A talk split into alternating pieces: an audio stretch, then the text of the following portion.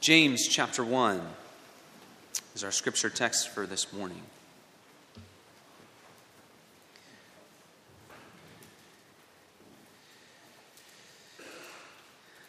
Can be found on page 1880 if you're using the Pew Bible.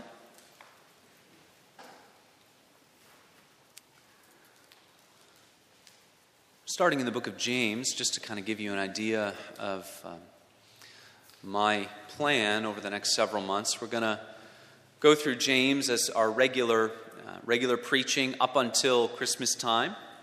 And then it is my intention to start a gospel, most likely the gospel of Matthew. And by that time, we won't be all the way through James. And so we'll kind of have that uh, as something else that we'll work through. Perhaps we'll take some breaks from the gospel of Matthew here and there, uh, and, uh, and, we'll have James go alongside with it. So that's, that's my intention as we look out over the, uh, the next several months. Of course, we went through the gospel of Luke a couple of years ago and uh, that took a couple of years for us to work through. I am, uh, just to give you a, a, reason why I'm wanting to go through another sermon, John Cal- or another gospel, John Calvin said, half of the sermons a pastor preach, preaches should be from a gospel. So here we are at a Christian Reformed church. We have to take what Calvin says seriously, and so we're going to work through uh, the gospel of, of Matthew and do it in a way that honors God and honors his word. James chapter 1, verses 1 through 4. Let's give our attention to the reading of God's word, and as we trust that he will bless it to us. James, a servant of God and of the Lord Jesus Christ, to the twelve tribes scattered among the nations, greetings. Consider it pure joy, my brothers whenever you face trials of many kinds, because you know that the testing of your faith develops perseverance. Perseverance must finish its work so that you may be mature and complete, not lacking anything. This is the word of the Lord. Thanks be to God.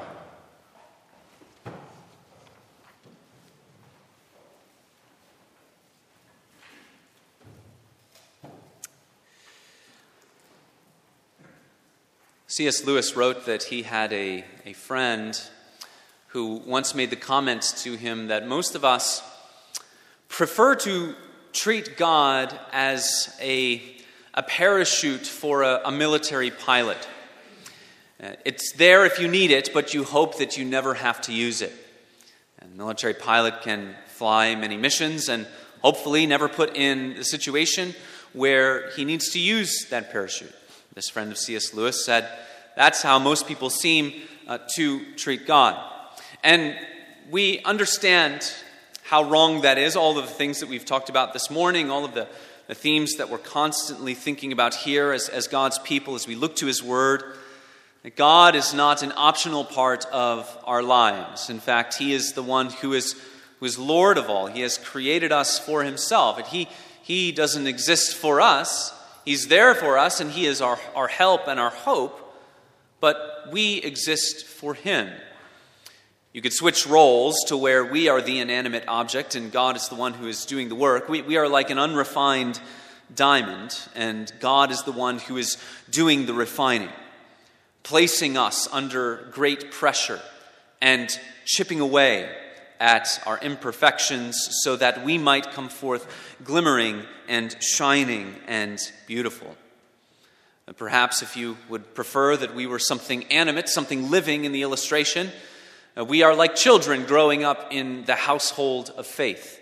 And God is a, a loving father, a loving parent that is, is guiding us along and, and, and keeping us from danger and teaching us over and over and over again. If I were to think about the, the, wisdom and the love and the power of God as our loving Heavenly Father, all that He knows, and how often we fall short and fail.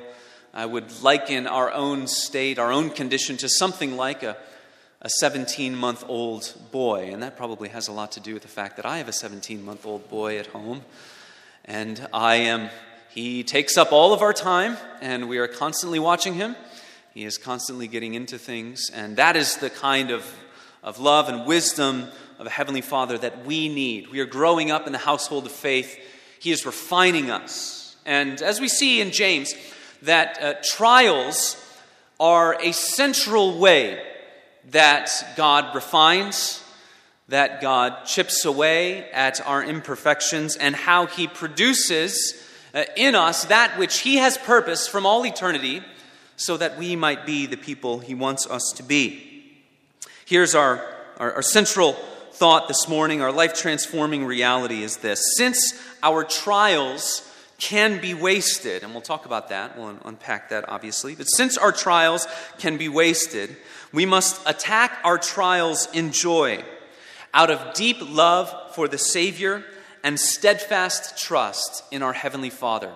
Since our trials can be wasted, we must attack our trials in joy out of deep love for the Savior and steadfast trust in our Heavenly Father.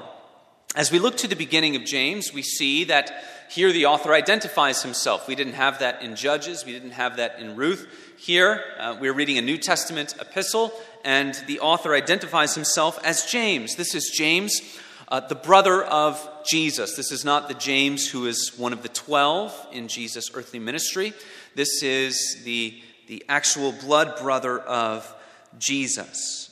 But it's interesting, isn't it, that as James introduces himself, that's not who he says he is. He doesn't say, I am James, the brother of Jesus. He says, I am James, a servant of God and of Jesus Christ. The, the Greek word here is, is doulos. Unmistakably, it is slave.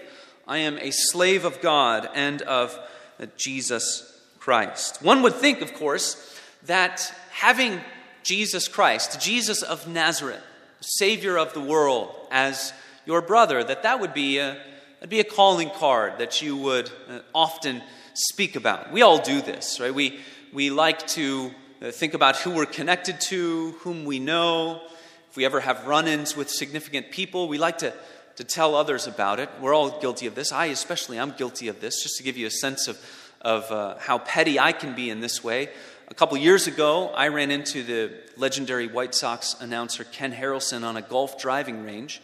I said a couple words to him. He gave me a, a, knuckle bump. Apparently, even back then, he wasn't comfortable with the handshakes.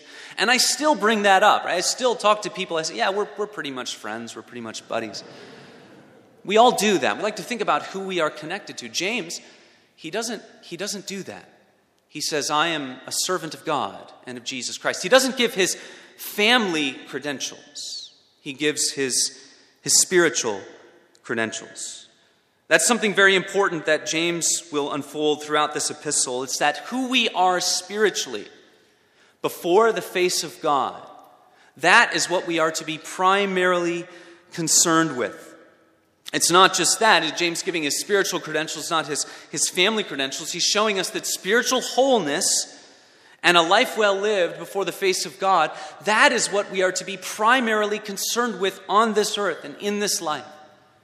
Oftentimes, we're drawn to, to think about the, the achievements and the statuses that we are given here below, and many of, the, of those things can be good if they are kept in their proper place. We need to understand what is primary. And James puts that on display for us. Firstly, I'm a servant of God and of Jesus Christ. I serve my God, I serve Christ one of my favorite go to pastors that I listen to in the course of the week because I need to be spiritually fed as well. And, and he preached through James one time, and he was preaching this passage, and he said, If we all adopted that mentality, first and foremost, who am I? What am I? I'm a servant of God. I'm a slave of Jesus Christ. Then uh, the things in our lives would, would neatly fall into place from that point forward. It would answer a lot of the questions we have, the kinds of things we spend our time doing, our goals, our dreams, our deepest desires. What are they? They ought to be formed by the fact that we are servants of God and of Jesus Christ as we're made to know Him in the gospel of Christ. John Owen once said this that a, a pastor may uh, pack his pews and fill out his communion rolls but who he is on his knees before God. That he is and nothing else. And we all need to, to remember that. James, as the brother of Jesus, it's interesting. Uh, we read that in the life of Jesus, many of his brothers, as we read in John 7, didn't even believe in him. And so we think that perhaps this is, James is counted among them. John chapter 7 says this His brothers said to him, If you do these things, that is, all of the miracles, all of his work, show yourself to the world. And then James says, For not even his brothers believed in him. James had come to believe. And he says, This is now the central piece of who I am. I serve God and I serve Christ. The audience of James is the 12 tribes scattered among the nations. Uh, here and elsewhere, James and James will notice a very, a very Jewish flavor, the 12 tribes of, of Israel. And it is true that James' audience here, that those who would have read this letter at the time that it was written, this is an extremely early letter, uh, very likely, almost certainly the first and earliest piece of the New Testament. It's true that James and his audience, they would have been Jewish Christians. This is before even the Jerusalem Council in Acts 15, where they're kind of working out. So, how do we welcome all of the Gentiles who are now confessing Christ? How do we make them part of the community of, of believers? But I think it's, it's, it's right to assume that while James has a very Jewish flavor, at the time of his writing, almost all of his audience would have been Jewish believers. It's important to note that uh, as those engrafted into the church, as the God of Abraham and Isaac and Jacob is our God, that we are secondary recipients of this letter as well, that we are included in James' idea of the, the 12 tribes scattered among the nations in James' life, this would have been a, a title that signified a true and believing Israel. And James knew that very well. Not, not all who were born as Jews had confessed Christ as Lord or were following him. So James clearly is not writing this to the ethnic nation as a whole. He's writing this to believers in his world, believing Jews, to us who confess Jesus Christ. We are recipients of this letter as well. James says to count it all joy when you endure trials of various kinds. This is a, a call to joy. And when we, we think about that, that he's calling us to joy, what, what do we know that's going on? Well, we know that, therefore, that in James' mind, since he's calling us to joy, he's assuming that not everyone has the level of joy to which he was calling us. It's not something that comes naturally to us. So when he calls us to joy in trials and says this is the kind of attitude we are to have, this is how we are to think about the trials through which we go, we come to the conclusion that there is a way that we can waste our trials. We can waste them. And that's what James wants to prevent us from doing. What are trials? Well, trials are things that God sovereignly allows or ordains in order to test and mature our faith. We spoke about this last Sunday evening the way that God is sovereign over all things and the way that we think about them. When we think about trials, those great afflictions that, uh, that we endure, that we go through, we don't think about God as, as up in heaven and He's throwing down pain and affliction and trial like lightning bolts. We have to think about God as totally sovereign over all things but all that flows forth from sin and the fall and death, he is arranging the events of history. He is sovereign over them, but he is not the efficient cause of any of those things because God is perfectly holy, he's perfectly righteous. You see, we unpacked that last Sunday evening. That's why you need to make sure you always come to evening services. Those are the kinds of things we're, we're unpacking. Though God is sovereign over our trials, He allows things, He ordains things to test and mature our faith. So, what I want to do for the rest of this morning is first this give us a few things, a few tests by which we might know that we are in danger of wasting our trial. And then we're going to talk about why we ought to count it all joy, and then how we will count it all joy. Don't worry, I know that the, the time is, is short, so it's not like I'm just starting the sermon now. We'll work through these things quickly. First, how do you know that you're in danger of wasting your trial? First, this when it causes us, when our trials cause us to disregard all the blessings of God and the mercies that He has shown us. It so blinds us to what God has done up to that point in our lives that we forget all of his blessings, all of his mercies. John Flavel, Puritan pastor, says this that our tears so blind our eyes that we cannot see the mercies that remain.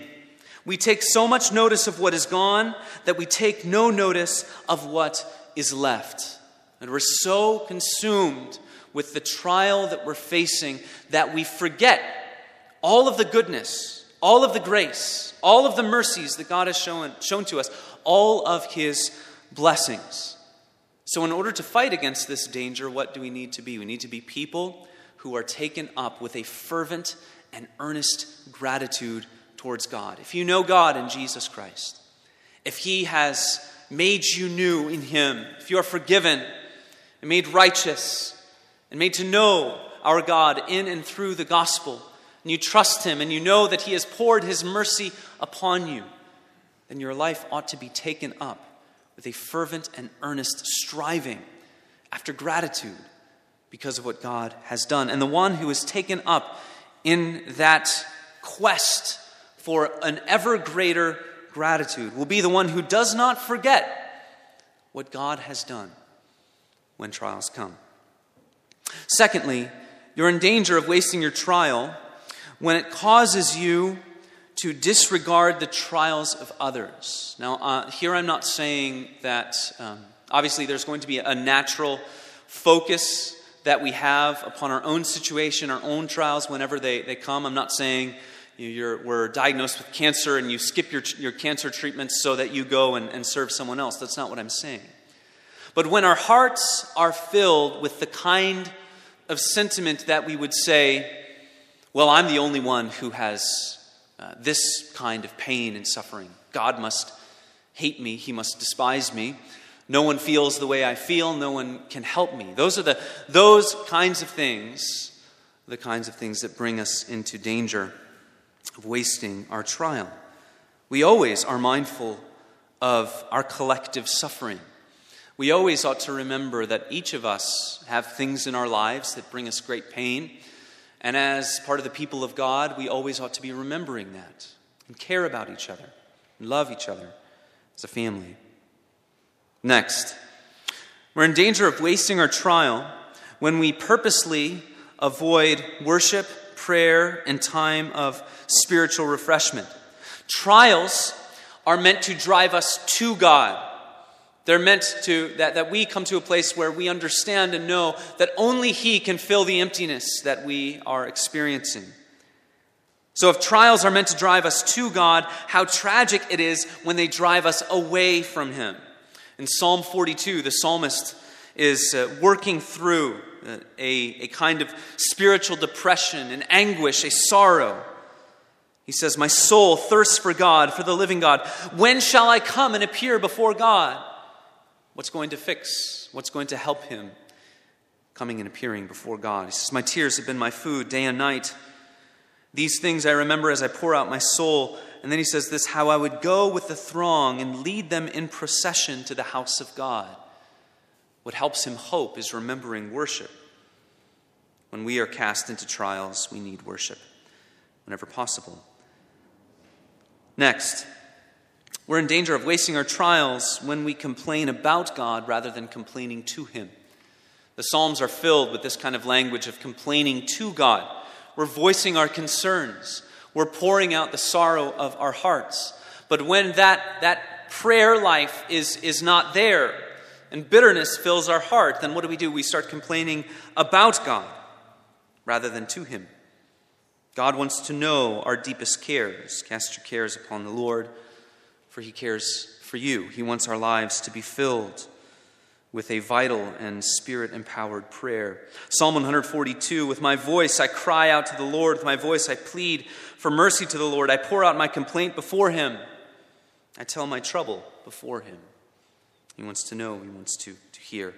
These are just some things that we can think about when we remember that there is a way that we can waste our trials. James doesn't assume that all of us uh, will receive the kind of grace and sanctification that often does happen in and through our trials. Before we move on, I want to talk just briefly about the connection of joy and faith. James says, Count it all joy. And many of the things that we just talked about are what happens when our lives in trials are bereft of joy. We don't have any joy, so we're complaining about God. We don't have any joy, so we believe that we're the only ones who could feel this level of pain that we're feeling. We don't have joy, so it causes us to disregard others and avoid prayer and spiritual refreshment. The barometer of joy is important because barometers of joy are barometers of faith. If you have faith, then you have joy in some sense. What is faith? A steadfast trust and confidence that God is in control. If we believe that God is in control in the midst of our trials, on some level, our lives will have the joy of the Lord. It doesn't mean we won't have sorrow and anguish. The wonderful thing about the joy of the Lord is that it, it, it exists alongside all of those things. So, next, why we should count it all joy when we endure trials. James is very clear. Why do we count it all joy? It's because it produces something which produces something else. And when we live in joy in our trials, we uh, experience a greater measure of perseverance, as our uh, translation puts it. Our trials produce in us perseverance. That's fine as a as a translation, but I actually uh, prefer the word steadfastness. We count it all joy, we go through our trials in joy and in faith. There is pressure that's applied to our faith, and that brings forth steadfastness. This word, uh, the Greek word hupomeno, is a, a word that means an ability to carry a heavy load for a long time. You think about the world's strongest man, where they kind of have these huge cement blocks on bars, and the contest is how long they can, they can walk. When I was a camp counselor, uh, some of the, the older and stronger boys, we'd give them this challenge of carrying a heavy cross all the way up and down the driveway of the camp, the middle of uh, the summer days, the heat uh, down in, in central Missouri, very hot, very difficult. And if one of these boys were to finish that challenge, we would say, Boy, he showed great perseverance. But what if we were talking about him during that, as he's doing that, and as he's taking all of these steps, we would say, boy, he is being really steadfast. And that's the idea here. That as we live through our trials in faith, in the joy of the Lord, pressure is applied to our faith that tests and matures it. It's like a muscle. When you add resistance to the muscle, the muscle fibers break down and it comes back stronger than before. To use a, a very trendy word, something that has kind of entered into uh, our common parlance in the last couple of years, faith is anti fragile. It responds to shocks and volatility and randomness and disorder. When God brings all of those things from our experience into our lives, if we live in faith and have the joy of the Lord, and that pressure is applied, to our faith, it will mature it. And that's the importance of counting it all joy. Because if you don't have joy, you're not living in faith. If you're not living in faith, then when pressure gets applied to you in your trials, it's not going to be, to, to be centered upon your faith. You're not living in steadfast trust of God. So, this perseverance is the kind of thing that we ought to strive for by God's grace. Another reason why we are to count it all joy is because steadfastness produces spiritual wholeness and maturity. It makes you mature. If you have a steadfast faith, one that uh, will not be blown over by the various trials that you have, you have a strength and a steadfastness with everything that comes your way, then all of the other virtues of the Christian life can flow freely. All of the fruits of the Spirit you think about someone who is steadfast in trials and how all of the fruits of the Spirit would abound in them love, joy, peace, patience, kindness, goodness, faithfulness, gentleness, self control. All of those things are going to flow out of a heart that is steadfast in trial. And that's why James says, then you will be mature and complete, lacking in nothing. James doesn't say, or he's not implying that we achieve any kind of moral perfection in this life. But as, as we consider the work of God in our lives, we understand that as steadfastness is produced in trial, and as we experience a steadfast faith, then spiritual wholeness and maturity flows forth from it. We can waste our trial, but by God's grace, we can count it all joy, and we should want to because it produces perseverance, which produces spiritual wholeness. So then, as we close, how? How do you count it all joy? Well, the first thing is this it's what we talked about at the beginning. First, we need to understand and remember that our trials are from God. To all of those who know God in Christ, counted among the people of God, he is like that one who is refining a diamond, placing it under pressure, chipping away, producing something that glimmers and shines and is beautiful. Again, we don't think about the afflictions in our lives, the, the very worst things about this life, this, this, uh, and, and the curse that we experience here below. We don't, experience, uh, we don't think about it as God just sort of lobbing it our way. But He is sovereign and He allows and ordains things because He is always working on us as His people to produce in us that which is pleasing to Him. And so we remember that God is doing this. C.S. Lewis says God whispers in our pleasures, speaks to our conscience, but shouts in our pains. It is His megaphone to rouse a deaf world. So we remember God is teaching me something. He's doing something. He is at work in my life. And that brings us comfort.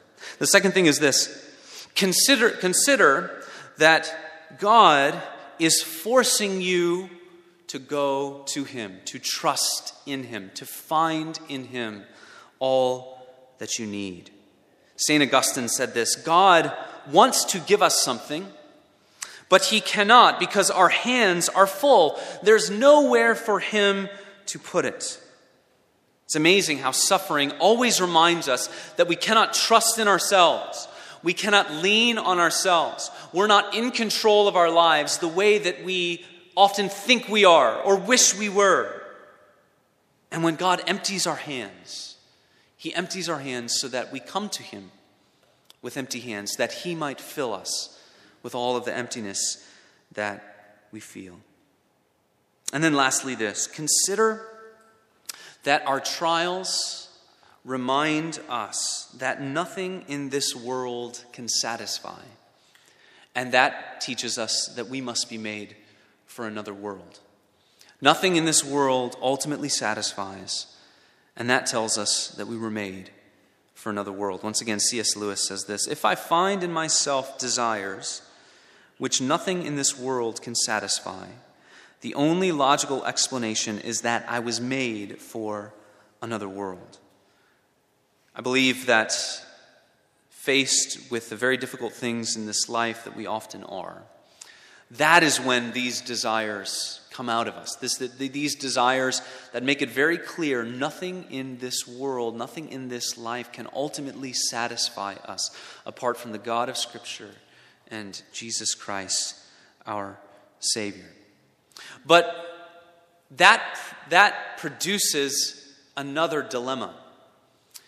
Because as we are filled with an emptiness that we often confront in this world, and then that produces in us desires that remind us we were made for another world, we are also reminded that we are not fit for that other world for which we were made. And this brings us back to what James says at the beginning. He calls himself a servant of God and of Christ Jesus. Now, think about the way that James is writing about trials.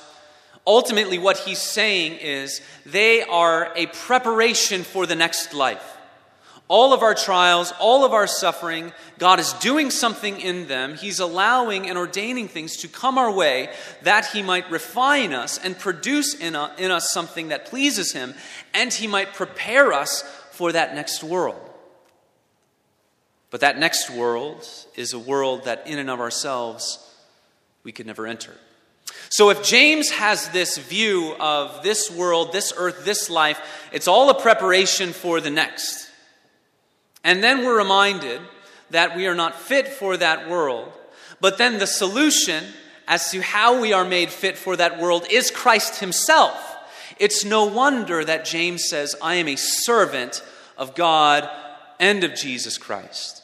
Because if we look at this life and we say, what is it about? What is it for? What are we to be doing? How are we to take up our time serving God, glorifying Him, and trusting that He is preparing us for the next life and the next world? But we ought to always remember that without the shed blood of Jesus Christ, without His work on the cross, without His life lived, and being raised for our justification and seated at the right hand of the Father, interceding for us and shedding forgiveness abroad in our lives, in our hearts. That world for which we were made is a world that we would never enter except for the blood and the work of Jesus Christ. So, suffering, trials, things in this life that God may allow or ordain that are very painful and very difficult, ultimately are a reminder of the salvation that we have only in and through Jesus Christ. When we go through trials, we say, God is preparing me for the next life, for the next world. He's making me fit for all of those things. But it is only because of Christ that I have assurance that I am a citizen of that age, of that world, of that kingdom. So that is why James can say, that he's a servant of God and a servant of Jesus Christ. May it be the same for each of us. Nobody wishes trials on anyone. All of us go through them. We don't ask for them, we don't look forward to them. They're a reality of this life. We know, we can take comfort that God is doing something in and through them. He's filling our emptiness with Himself. He's preparing us for the next world. And because He is doing that, it reminds us that Christ has made us citizens of that next world. May we live in light of all of those things as we glorify God in the way. Let's pray. Oh God, we pray that you would do a work in us in the grace of the gospel. That we seek these things, we, we seek to attack our trials with, with joy and faith, but you're the one who is working in and through us, and we are reminded of that as we think of Jesus Christ and, and the grace that we have in and through him.